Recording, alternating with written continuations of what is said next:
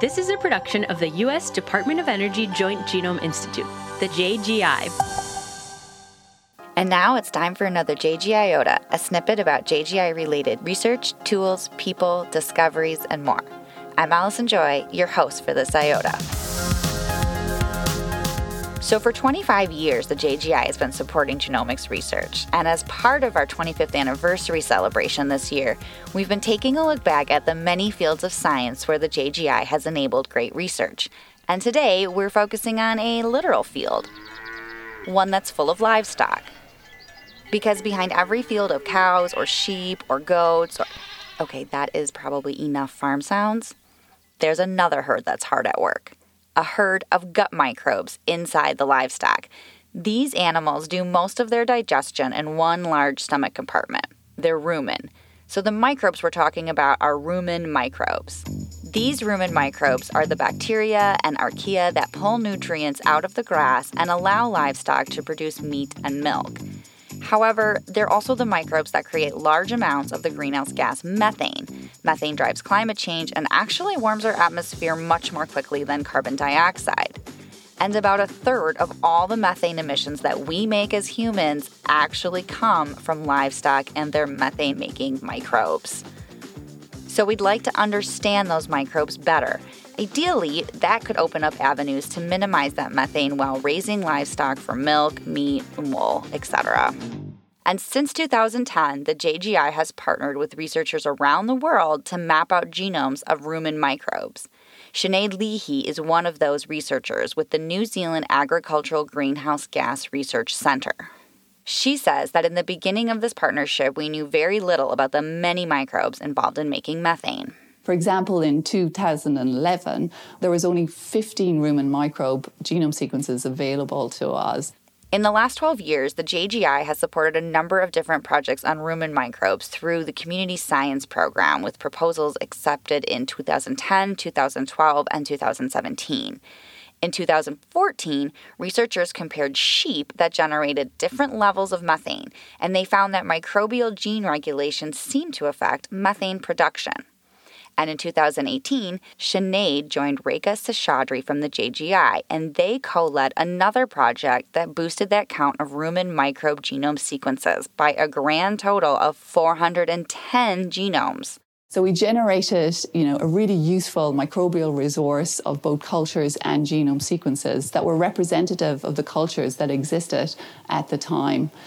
We took cultures from 15 different livestock species and from 21 different countries. That included cows, goats, sheep, all the animals we typically think of when we think of livestock, but other animals depend on rumen microbes for digestion too. So the team also widened their lens to look at more animals like moose, llamas, yak, bison, even camels. They called this entire effort the Hungate 1000 Here's Bill Kelly, a collaborator at AgResearch, on where that name came from. The title of the project, the Hungate 1000, uh, is a tribute to Robert Hungate, who was the pioneer of the techniques for the cultivation of anaerobic microbes. Starting in the 1930s, Hungate studied gut microbes in species like cows and termites. And just as he'd worked to understand how they break down plant material then, Sinead, Bill, and their team have continued to build on that research today. We used a variety of different analyses in conjunction with the JGI to help provide new insight into how those microbial processes occur in the rumen. You know, now that we have this awesome collection of, of genome sequences and the, the cultures that um, underpin them, um, it opens the possibility of doing a, a, range of other interesting pieces of work to, to see how what these organisms are doing and how they interact with their animal host. Like any broad genomic catalog, the Hungate 1000 provides a starting point for more targeted studies down the line. It opens up the possibility of experiments on specific microbes or many microbes at once to find out who's making the most methane and how to minimize that. Before we go, here's one neat follow up study. Recently, this team of researchers used genomic sequences from that Hungate 1000 collection to zoom in on the methane production pipeline in sheep rumen this is a complicated process, but it's known that methane making microbes rely on one ingredient to do a lot of their work. That ingredient is hydrogen gas. So, using Hungate 1000 genome sequences, they took a look at all the microbes making hydrogen gas, so better understanding the microbes enabling the methane makers. They found many different microbes doing this. Clostridia species stood out, but they also found other microbes that removed hydrogen gas from the rumen. So there are potentially different knobs to turn to change the amount of material that methane making microbes have access to. And those insights could one day lead to more tweaks in breeding or feeding that drop methane emissions in many kinds of livestock. Okay, so that's a wrap on our gathering of gut microbes, but you can keep the party going if you like. All of the data from this project is available on the JGI's IMG/M data portal, and we will link to it in the show notes. Rekha says you can even compare your favorite genomes with that Hungate collection. And you can learn more about the JGI's other work on our website and YouTube channel. We've also got a number of highlights online about other discoveries that JGI has made in its 25 year tenure, and there's also a link to that in the show notes.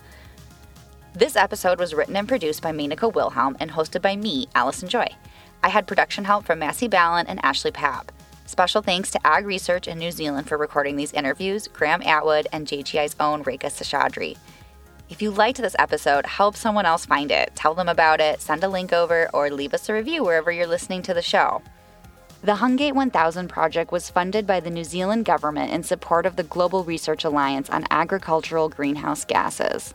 The genome sequencing and analysis component of the project was supported by the U.S. Department of Energy Joint Genome Institute, JGI, through their Community Science Program. Genome Insider is a production of the Joint Genome Institute, a user facility of the U.S. Department of Energy Office of Science located at Lawrence Berkeley National Lab in Berkeley, California. Thanks for tuning in. Until next time.